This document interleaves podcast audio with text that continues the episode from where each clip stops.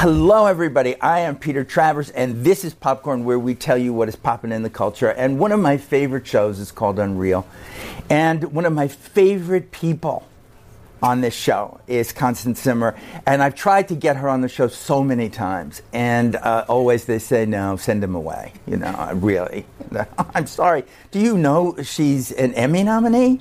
and her show has won a Peabody Award and a Critics' Choice Award. And yet, Constance, you have agreed to come and sit near a vat of popcorn. Which I'm going to eat. Please do it. I You've will got eat to it. do it. Let's You've just do it now it. so that when it's stuck in my teeth, oh, it'll be there for the whole it's so interview. great. The whole interview. Yeah. that's the because You're best. so good. Let's just, you know, look. I'm, I'm, I have no shame. You're very brave. You really Brave? are. To eat popcorn? popcorn, sure. On- on television. on television, Mhm. yeah. Yeah. You know, at the theater, yes, sure, but it's not the same thing. You Anyway, can't have freshly popped popcorn there and not eat it. uh, people do. I'm telling you, they get intimidated by Well, the idea of it.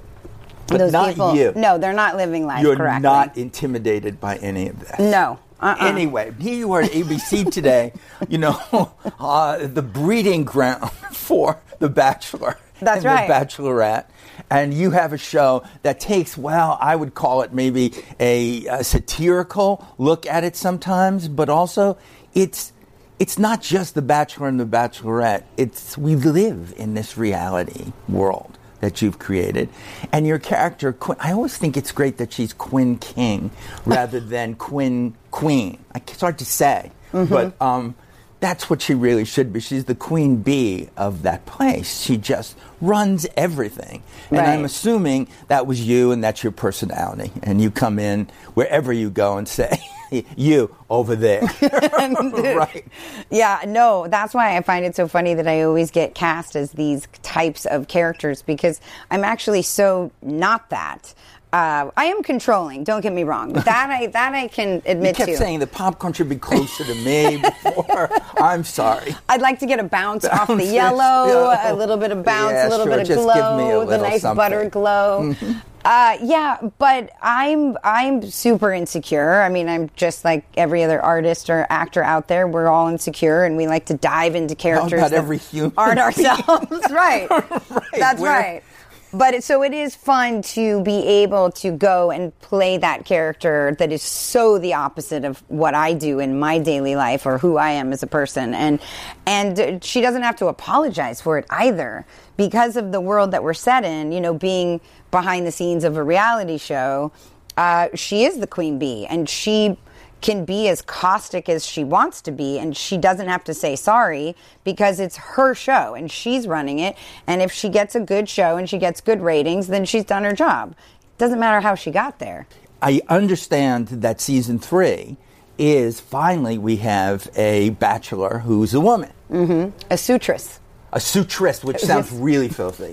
I mean, the suitor it used to be on Everlasting was Uh-huh. one thing. Sutress? I, I mean it's it's No. the feminine version of suitor No, it's not. No. So I'm assuming because of this sutras that this season will take us into the world of uh, toxic masculinity that we seem to be living in this world. Yeah, we definitely get to objectify some men this season, That's which I have to perfect to say was that. really fun. I mean, because it was very exciting to have three strong women surrounded by 25 hot men. Mm-hmm. And even though we were the minority, we were still more powerful than they were. And that felt really cool. That's the cold joke to me is that the women on this show and in life are usually way more powerful than these guys. Right. You I know, mean, come on. This is the way it is. My wife taught me that years ago. They make a human being in their stomach and then they Yeah. take it out of their body. Mm-hmm. Of course, they're more powerful than men. I would really like to see a man do that. Pretty sure they can't. Next guest. Next guest. right. That's Who- right, Who that's could right. this person be? Uh, yeah, but it was. It really changed the dynamic in ways that I really hadn't anticipated. Y- There's the obvious stuff, right? Now it is 25 men and they're all in their swimsuits as opposed to the women being in their swimsuits. And, but it was fun because Serena, Caitlin Fitzgerald, who plays the sutress, Sutress. she comes in wanting to be on the show. And our past suitors were there because of bad publicity or what and were kind of forced to be there. She wants to be there. She thinks this is going to work because she's going to vet all the men. She's going to get herself out there. She is going to be able to find the man of her dreams. But what she doesn't understand is that when she shows up and it's us against her, it's who's going to win. And I know I, my money's on. I mean, Yeah, I'm just saying. kidding me?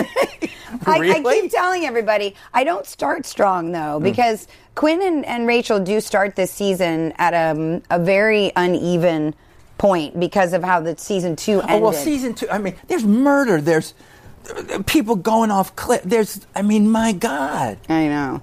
That's why I it was important for us uh, that you were going to see how that affects them moving forward. Because it takes season three takes place six months later, so we wanted people to understand like this is what has happened to them. They didn't just say, "Oh well, that was another season. Oops, somebody went over a cliff." You have to see what happened and how it affected them and their jobs. And you know, Rachel is on a, a goat farm and she's pledging that she's never going to tell a lie ever again. But yet, Good luck with that. It's Right. television. Exactly. And that's why it's a fun thing to put that kind of idea into a reality show for a producer because all she does is lie.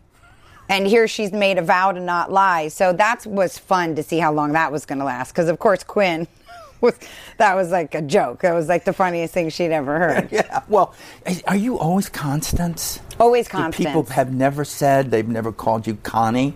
When I was in high school. Really? Which, when I graduated high school, I nipped that in the bud. I said was like, no more. No. Mm-mm. It works very well though now because if people call me Connie, I know I knew them in high school, Mm-hmm. and so I automatically seem like a great person that I remember them. Sorry. or they're just rude and they've gotten it all wrong. True, because there is really a physical reaction when somebody calls me Connie. I there's a little, like the hairs go up the back of my neck, as if I'm a different person. I'm not. I'm the same person. I just have a longer, bigger name now. I don't because I grew up that same way, where my parents said, "You're not Pete. You're Peter. This is the way it's going to be forever." I don't care that, and if people call me Pete, I get a sense of, Mm-hmm. Right. Excuse me. Yeah. You know, and forget high school. You know, it was just never allowed. Well, Constance for me when I was young felt like a very big name. It's a big name. And so I would be, I would walk up to my teachers. I remember like in first grade, second grade, and I would say, "My name's Connie. It's not Constance." Don't because I'd get teased about like, "Oh, Princess Constance," because it was this big like, that. name, Yeah. right? And I, and so then I became insecure about it, and so I would always tell all the teachers, "Call me Connie, call me Connie," and you know, again, I think I grew into it. And now I don't want to go backwards. I just want to go forwards. I, I don't know. Now I just think, well, besides this temptation to call you Connie Princess now forever, Constance? Oh. Princess, Princess Constance is Queen really- Constance. How about that? No, it's really Right. good. Yeah. You know, and I'm sure that that goes on on this set because to me, this has to be one of the most uh, confusing shows to shoot because we're watching the making of the show. And then we're seeing what's happening with the characters who make the show and the characters who are on it. So, how do you even know where you are? The first season was very hard because I was talking to background actors who were dressed as crew, thinking they were crew, but they were actors. Because we have real crew that mix in with the background crew, and we have our cameraman who are in the shot sometimes mm-hmm. and actually shooting what you see on the show. And forget about it. I directed two episodes. I did an episode in season three and an episode in season four.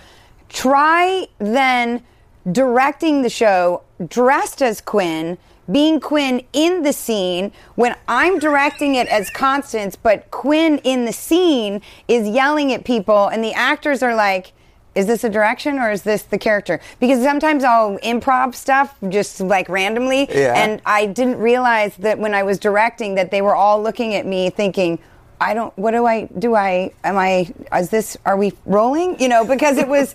we a lot of times you just keep rolling on our show because you want to keep it flowing and the energy because it's very chaotic and that's when it works. Are you really well. allowed to improv on the show? Which would- Yes, yes, and no within the parameters without you know, screwing something up too much.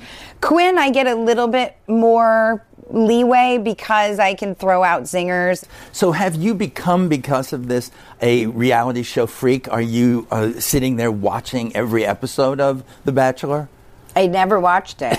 I never watched it before. I had to watch one season because You need to apologize now to ABC. Well, Because- no, because here's the No, thing. fine. Don't. No, I mean, I never, I never. The only reality show I watch is RuPaul's Drag Race, and doesn't? I watch Project Runway. Right. I feel like I can learn something from those shows. I can be educated. I can have smart, intelligent conversations. I just like I watch Drag Race with my daughter. I just feel like I- I can't watch other reality shows with my daughter. It's a it's a little it's conversation I don't want to have. Where Drag Race is bringing conversations that I do want to have, and that's important to me as a parent. But also, I, there is so much television to watch that I I've just never gotten into it. It's never been my thing. But I did have to watch a season before I started the show because I mm-hmm. read the first script and I went, What is "What this? is that? What is happening? What are these people doing? What?" I was like, "They show up riding on a unicycle, blowing on a flute." I was like, "What are you talking about?" I couldn't even grasp. I was like, "Our show is crazy." And then I watched one season and I went, "Oh, all right. Well, that's I almost get it, and now I don't need it anymore. no, I don't need it. I got it. no, I got I it. can handle Yeah. this for the rest of. But how did this happen to you? I need to know. Okay. how how you, as I as I read, um, growing up in Seattle, um, wanting to be an Olympic gymnast. You do very good research, Peter. That's it. It's just in this head. I don't there. know. It's just there's no nothing to read. No. it's just there. It's fantastic. It's just it. It's there. I love yet- it. Well, because again, it's it's unbelievable. It's unreal that this happened. Mm-hmm. There you are, German family. Yeah. What did they say when you decided not to be a gymnast anymore? Well, I was training for the Olympics um, for gymnastics when I was very little. I was in fourth grade. Um, third, fourth grade ish, and I, I had no life. I mean, it was 18 hours of training and certain ways to eat, and you, I'd get to go home just to do my homework. And it turns out I realized I was a very social person, that I actually like to have friends and do things with my life. at Well, that then. I'm sorry you're not cut out for any aspect of that kind of training no, or and, this business. And but that's the thing is, I when I realized that that was would have to be, and also I don't like working out, which was also a big problem. the downside for Olympic training. Yes. I'm sorry, do I have to do this? That's right. That's Can't right. I just do a day of? yeah, can't I just kind of show up? right. Whatever, just tell me the routine when I get there. That's your feeling about rehearsal and things like that on shows like this right now too? well i mean that was the thing is that my mom uh, was a, a child star when she was young actually in germany and her mother didn't let her continue to be an actor because she didn't like that she was being recognized on the streets and so i think that when my when i was like i don't want to do this my mom was like okay well, what do you want to do now? And it was, I didn't figure out about acting until I was in high school. I did everything else in front of an audience. I was on the dance team. I still did gymnastics, but I just did it recreationally. I did it at school. I went all the way through like sixth, seventh grade, and I just, you know, performed on the team and all that stuff. Um, you know, I did everything that required working out. It was all exhausting. And I was just like, I really like food and I really like hanging out with people. And that was the end of that. How do I do all So that? So you said, "Well, I think I'll do acting."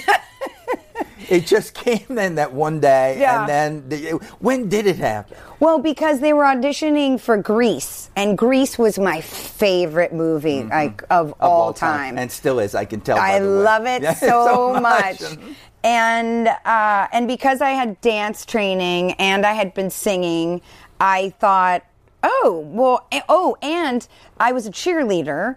And so I auditioned for the cheerleader part in Grease because I didn't really know yet if I was going to be good at this or anything. So I auditioned for Patty Simcox in Grease, who's a super spaz, right? And uh, and I got it. And then when I did it, I just went, oh, wow, look at this is what's this?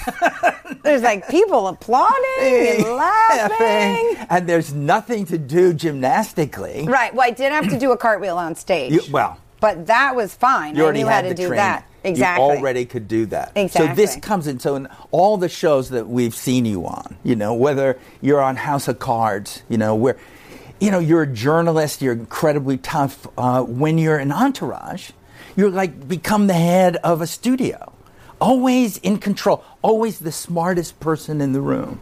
Who runs the world? Well, okay. I'm just saying. But what's it like? The Right. burden, the, the burden of being the smartest person in the room. It doesn't feel like a burden. I have to tell you, it feels like a. Um, I'm so unbelievably grateful that these roles have been written and that I've been able to portray them because Dana Gordon is a very good point that you bring up. You know, Dana Gordon was one of the first strong females who went head to head with a very strong man. And um, it worked for her. And she climbed the ladder because she held her own. And she didn't try to become something that she wasn't. And she never apologized. And even as much as he would dig at her and try and take her down, he was always still building her up. So we do need the men behind us to support us and bring us up and that being such a male dominated show it was such an incredible like platform for a female to come and become empowered in an all male show and to then end up running pretty much their lives right Yeah. so i don't but it doesn't feel like a burden it just feels like um It's good. it feels an, like an honor. I mean, it's an honor. I hope to I hope to play these types of women for my entire career. But this show, because it's your first time, you don't know, ends in song. It always ends in song. You singing. No, it ends. Well, sometimes I join in. but if Grease was your favorite uh, thing, I mean, it could be Patty Simcox. I don't care what it is. It could be in German. There is a German like lullaby that my mother used to sing to me, which is um, Alle meine Entchen schwimmen auf den See, schwimmen auf den See, Köpfchen in das Wasser, Schwänzchen in die Höhe.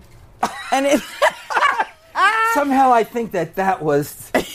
It sounds like it's sweet. There might have But have when been- I get the translation, it's there might have be been a made up really cuss word in there. Bad. It's about ducks. It's, about good- ducks, just it's so you know. good to have Connie and Pete do a show together. So, thank you so much. Thank you for having me. You're me. just a delight. Thank you.